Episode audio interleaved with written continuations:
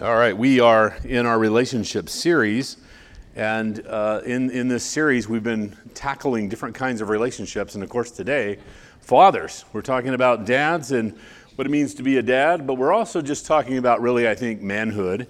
And uh, so, women don't check out on us because there's some key things here for you to hear as well.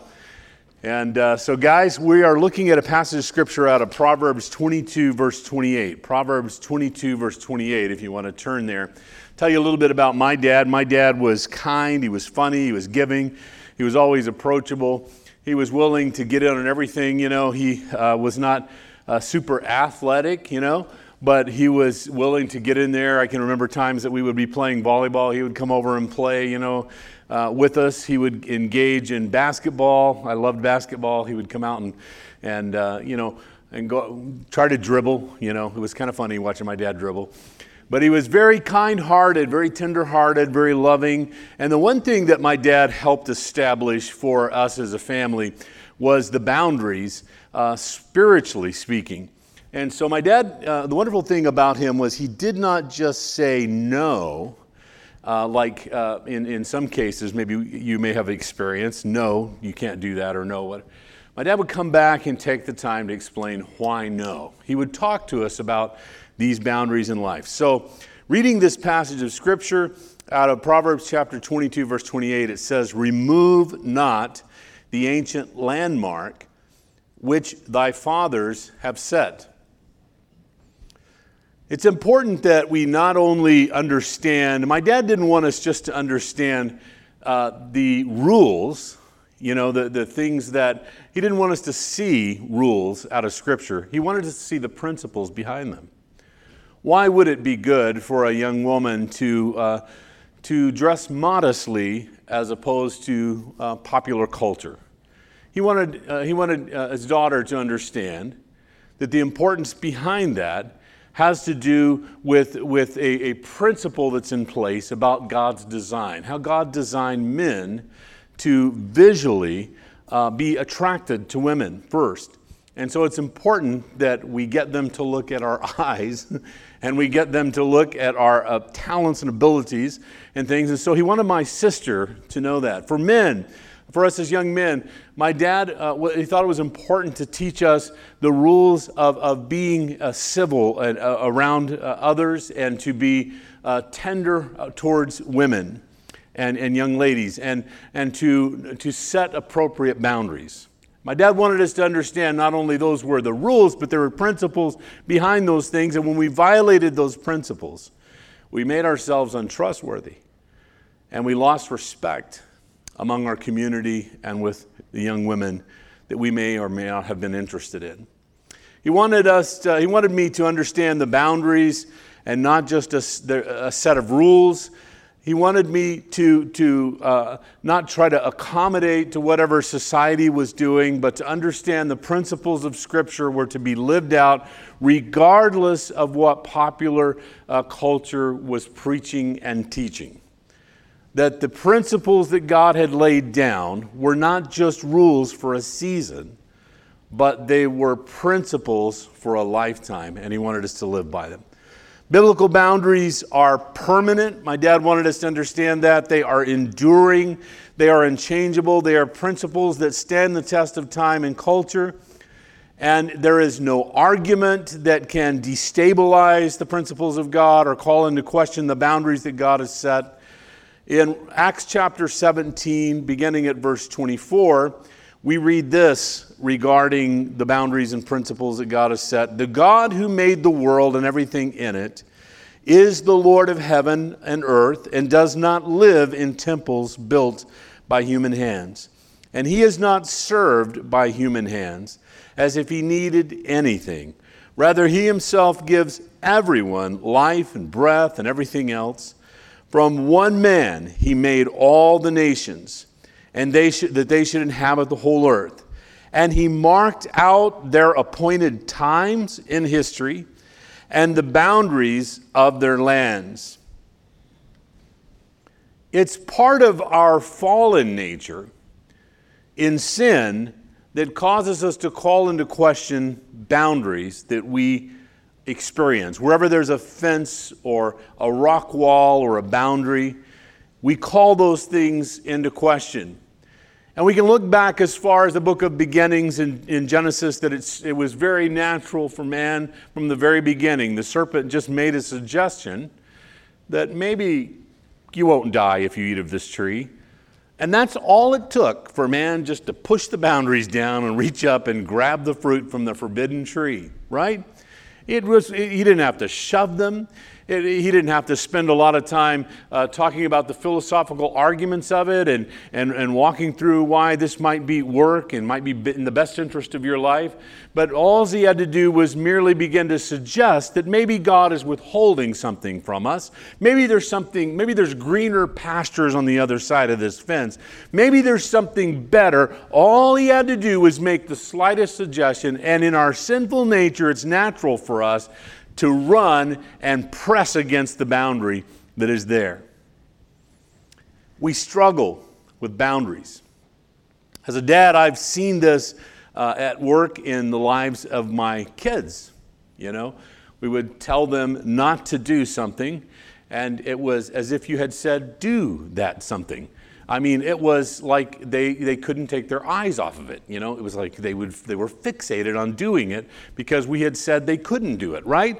And, and they would try every angle. They would talk to mom, they would talk to dad. Now, I'm going to save you, um, you know, save them.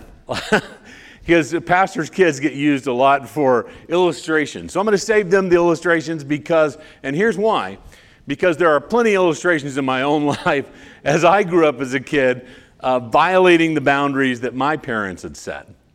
You know, if they had a curfew that, you know, they said you got to be home by 11, then, you know, I started thinking about it at 11:15, right? I mean, we are in the nature of trying to violate boundaries.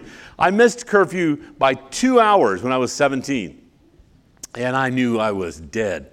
And and I was I was driving a little truck and uh, when I turned the block to where our house is, I killed the engine to coast in, right? And the lights, you know? Just utter silence. You know? The unfortunate thing for me is uh, we have a gravel driveway, so, you know? The second unfortunate thing for me is my mom stays up late. I could see her bedroom light on, you know? And uh, stays up late until we get home. That was it. That was, that was her uh, sleeping pill, was all the kids are in bed, right? And uh, so the light's on, so she knows I'm not home. uh, the other unfortunate thing for me is we had the squeakiest front door in the history of mankind. I, after this time, I oiled that door like crazy, man. It's, it was unbelievable. I'm opening this door. it was like a trumpet sounding the alarm. Alan is home. Alan is home. Please come and check on him. He got here late. And um, so you can imagine that I was in trouble. We have plenty of examples of that with our kids, but there are enough examples for me just to share my own stories. The importance of landmarks when we look back at biblical times was traced back to the time that God had set boundaries for the children of Israel as they entered into the promised land. And he said, This is your land. This is what I have given to you. Landmarks um, were all throughout um, the Old Testament, though, weren't they? Uh, many of you may remember the story of, of, of Jacob and his uh, sojourning and traveling. And uh, he, he laid up, uh, you know, uh, a, an altar where he had a dream one night where God had visited him and, and he had this dream and, and, he be, and he saw something that God wanted to reveal to him and he built an altar to remind himself.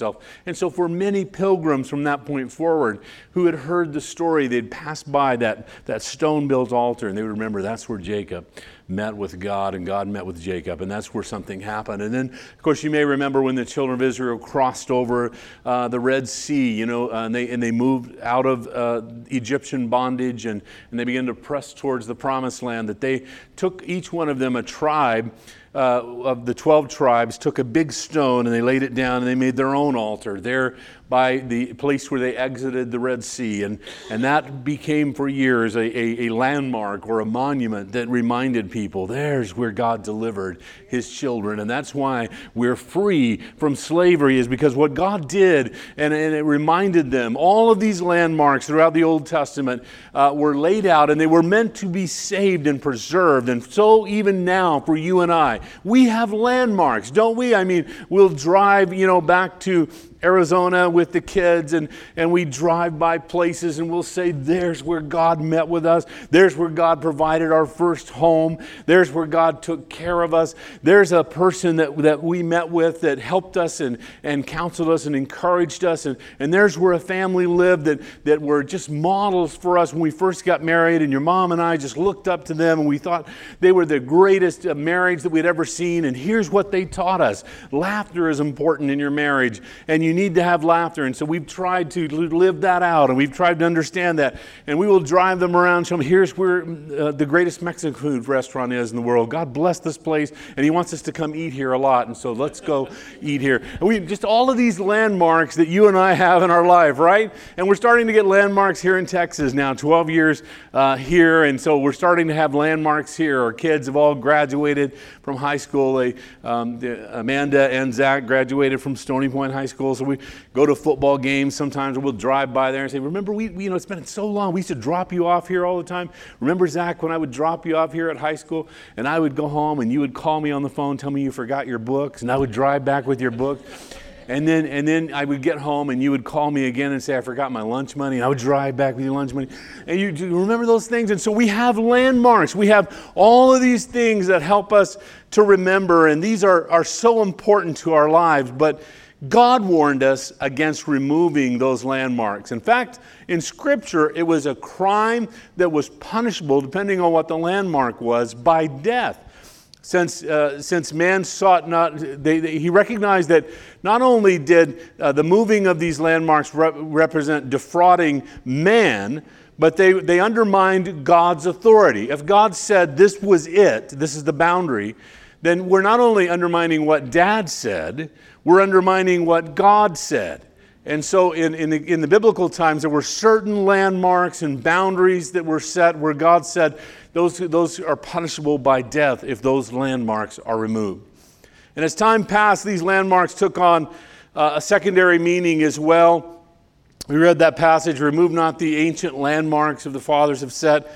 These landmarks were also beginning to be associated spiritually, as I said before, when they looked back at the, the altars that were set by uh, men and women who were faithful to God down through the ages, these became spiritual boundaries. Here's where David built an altar to God, and he, and he sacrificed on this altar and asked God to, to, to have favor again on Israel as Israel had turned away from God. Here's where, where Elijah built on Mount Carmel this, this, this great altar, and, and he asked the people to bring what was most precious to them, and they were living in a drought, and they, they brought water and they spilled it out over this altar. And then Elijah began to pray and called to God to consume that altar with fire in the face of the prophets of Baal, false prophets who were all around, who were not able to get Baal to answer their prayer, but God answered Elijah's prayer. Do you remember why this altar is here? Because God answers prayer. And God is the God of heaven. And God is the God that we serve and that we love.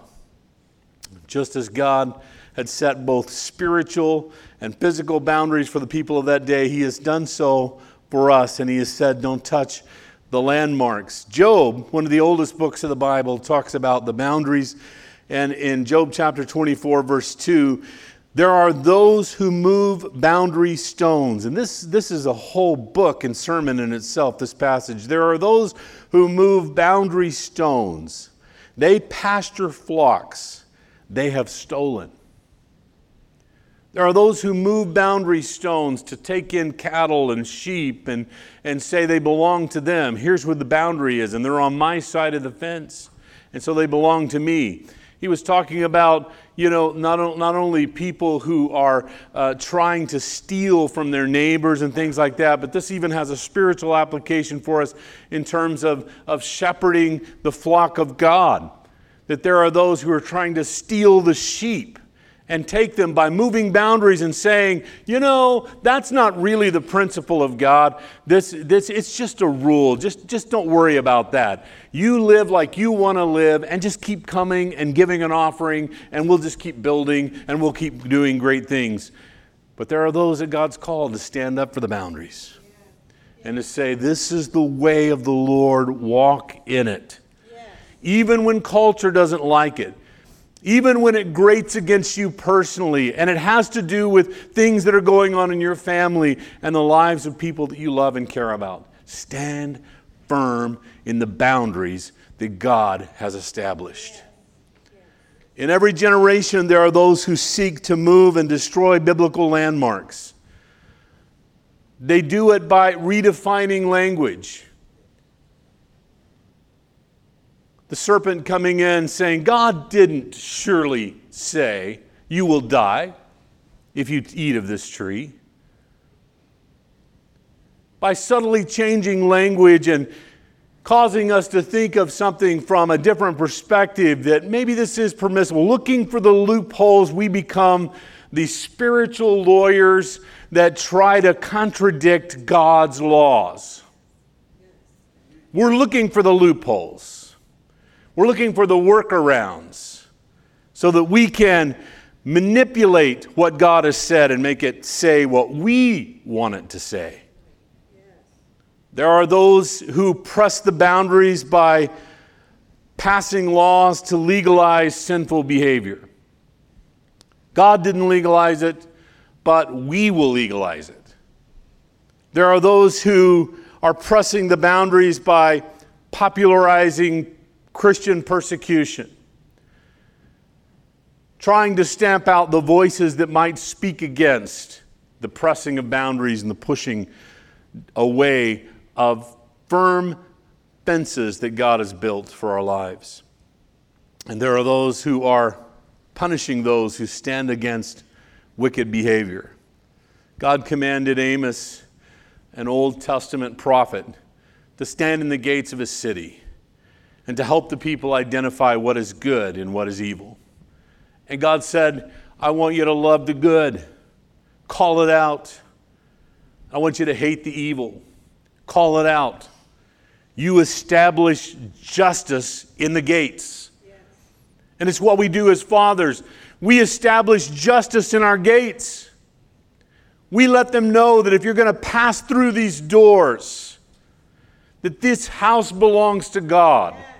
Our lives belong to God. We were talking to some family members about one of the first homes that we had uh, built. And I remember as they were raising it up and, and the, the walls, uh, you know, first of all, the, the framing and everything. And we had gone out each time to see what was going on. We were so excited. First time we had ever uh, purchased a, a, brand new home on this lot and to see what it would look like. And watching it begin to rise so the foundation gets laid and you know the plumbing and the electrical ran and uh, you know at least the stubbed up for. And and then we have you know uh, uh, the uh, framing of the walls go up. And you see where the entry of the door is. Michelle and i went over at the entry of the door. We began to pray over this home that god had given to us. We took a pen and we wrote down out of deuteronomy that passage of scripture that, that speaks about what we are about. You know, that we are uh, to teach our children that this is the house of God, this is a house that belongs to God. That God would bless our going outs and our coming ins, that God would take care of us as a family, and that we would, we would say that he, this is His home and this belongs to Him. And it was a part of us beginning to establish justice in the gates, to let the kids know, and to let everybody in our, in, in, in our family know, and to let everybody who would ever come and visit us that we have established justice in these gates. There's a way we live here as a family, there's a way we function as a family. And, and as a father, it was up to me to stand guard and to stand watch over the doorways. It's one role that fathers, you know, uh, are playing in, in as Christian fathers to replace boundaries as well, the stones that have been dug up by society, to stand up against the cultural tide, to proclaim to our children the biblical boundaries and the whys, as my dad did for me. And dads, to tell your daughters that they are lovely, that they are precious, like crown jewels of Queen Elizabeth. To let them know that they are lovely, they are cherished, they are valued. We need to teach them to judge men by how much they love God and allow God to shape their character, not by how good looking the guy is, how popular the guy may be, or the fact that he actually paid attention to you. We need to teach our daughters that if a man can't love God, he can't really love you. As a pastor, I'm dealing with the aftermath of people who have decided to press that boundary. And all the time, I have these people in my office whose marriages are falling apart because God is not where He belongs. He's not in first place in a heart and a life. It breaks my heart over the years, 35 plus years of ministry, to see uh, women and mothers coming to church alone and their husbands staying home. Crushes me. I value so much the relationship that I have with Jesus Christ. We were in a little teaching uh, on uh, Friday on our team gathering. They asked me to do a short teaching, and I showed a video uh, by Francis Chan that so communicates what I'm trying to say right here it, so beautifully. And what he did was he had this rope that just kind of went off into the distance and disappeared. It was an endless looking rope. And at the very end of this rope, there was red tape, about that long on the end of the rope. And this rope just went on endlessly. And he said, This rope represents your existence. This rope represents your existence, but this red tape represents your life on earth. And he said, I get so confused. As people saying, I'm going to work really hard right here and here and here so that right here I can do what I want to do. What about this? What about this? It's up to us as fathers to say, This is your life on earth, but your existence is eternal. And what you do here is going to make a difference there. And I've experienced what Francis Chan was talking about. When people call me crazy for living my life the way I'm living it, man, you know, you're not enjoying it. It's all going to end. No, I'm like, you're crazy. It goes on forever. I want to do here what's going to impact here. I don't want to do here what's going to impact here because this is all going to end quickly. And fathers, we have to communicate that and we have to live it out. We have to set the example. We have to put action behind what we're saying that we believe. If we believe there's an eternity and there's a God we're going to meet, we have to live life like there's an eternity and a God we're going to meet. Our children knew in our home growing up that the first thing that we were going to do when there was an injury, there was something that was happening, uh, maybe even on our way to the hospital, was we were going to pray. We were going to call out to God. And they would often be praying for one another.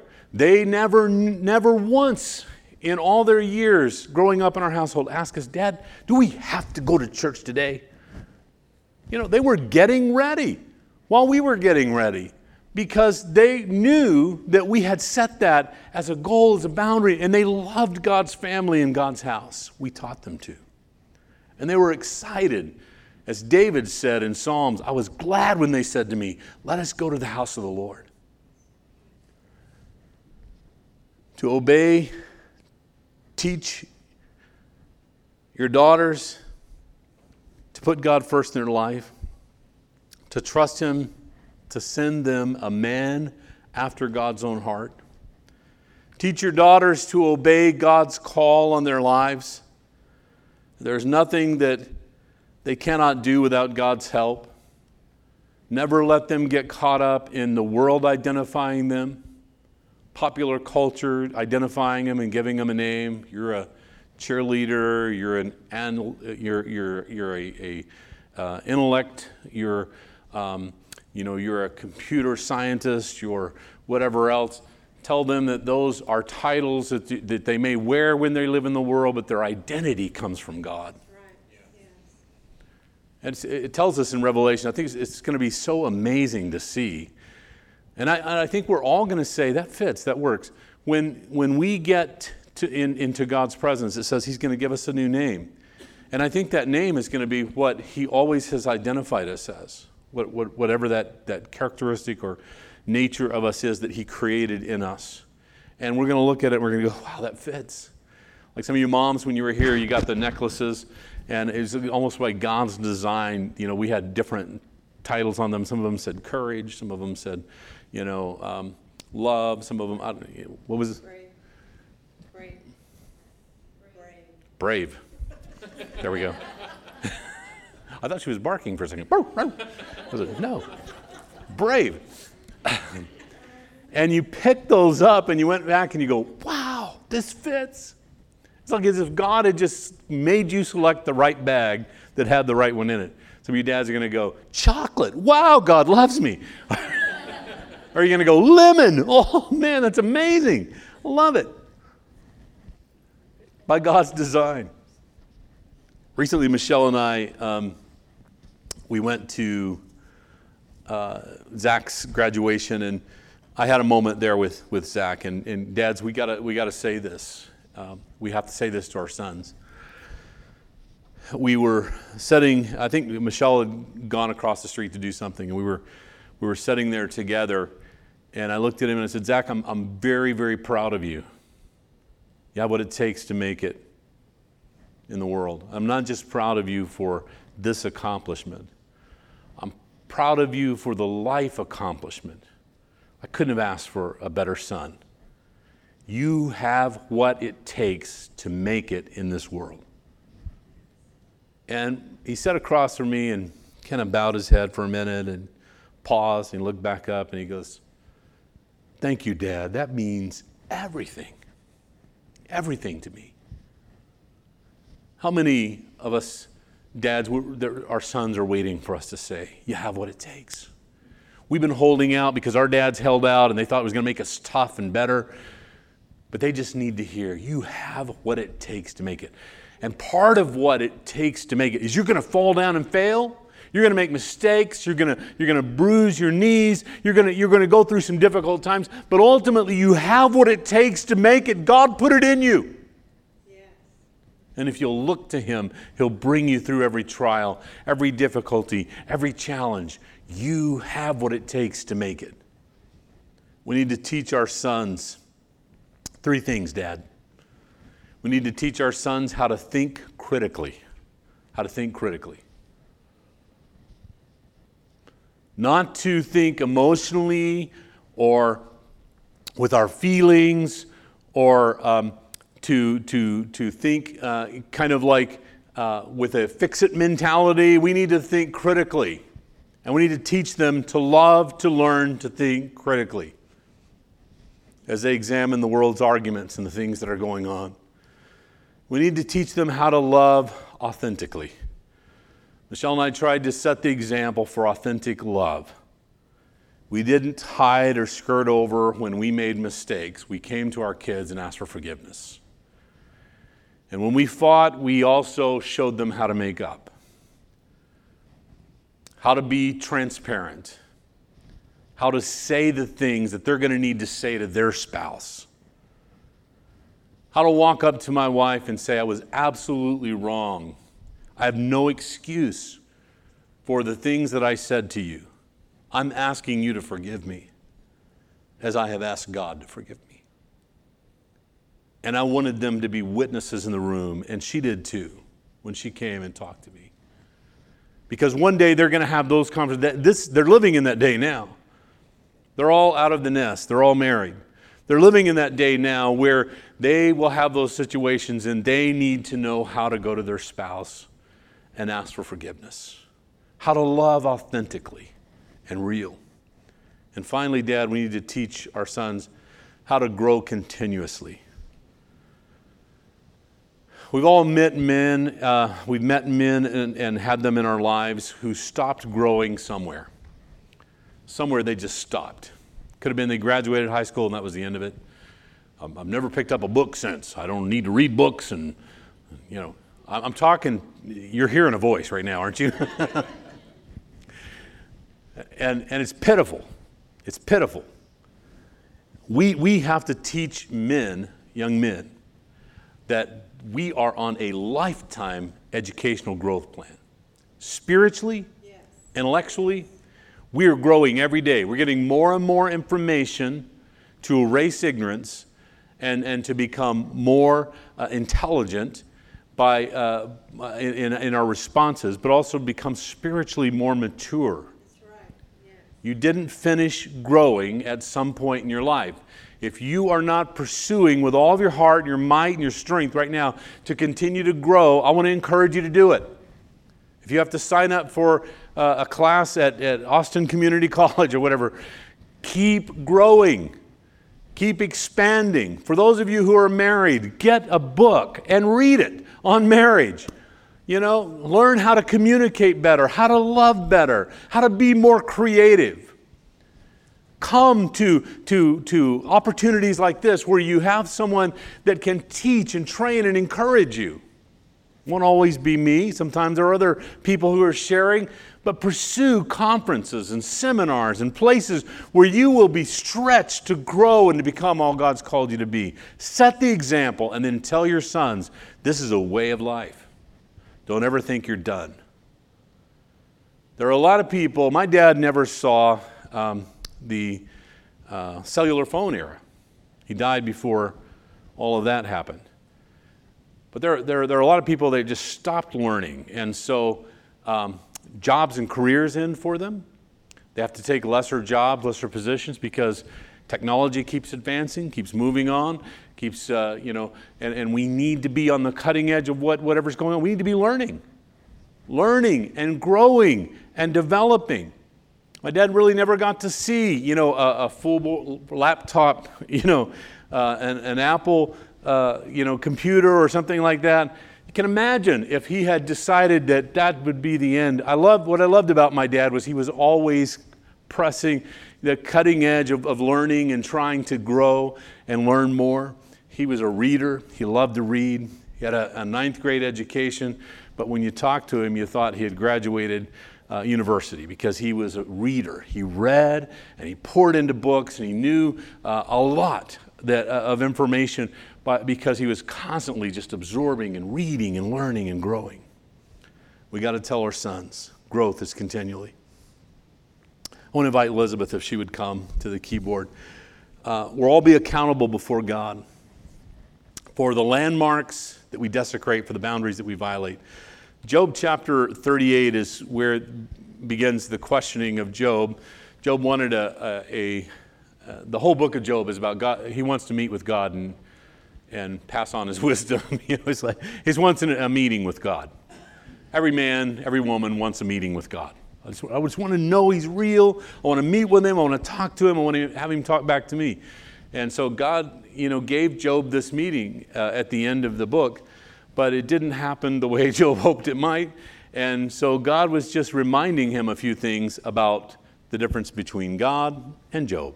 And here's one of the things that he said in Job chapter 38, beginning at verse 8. Job, who shut up the sea behind doors?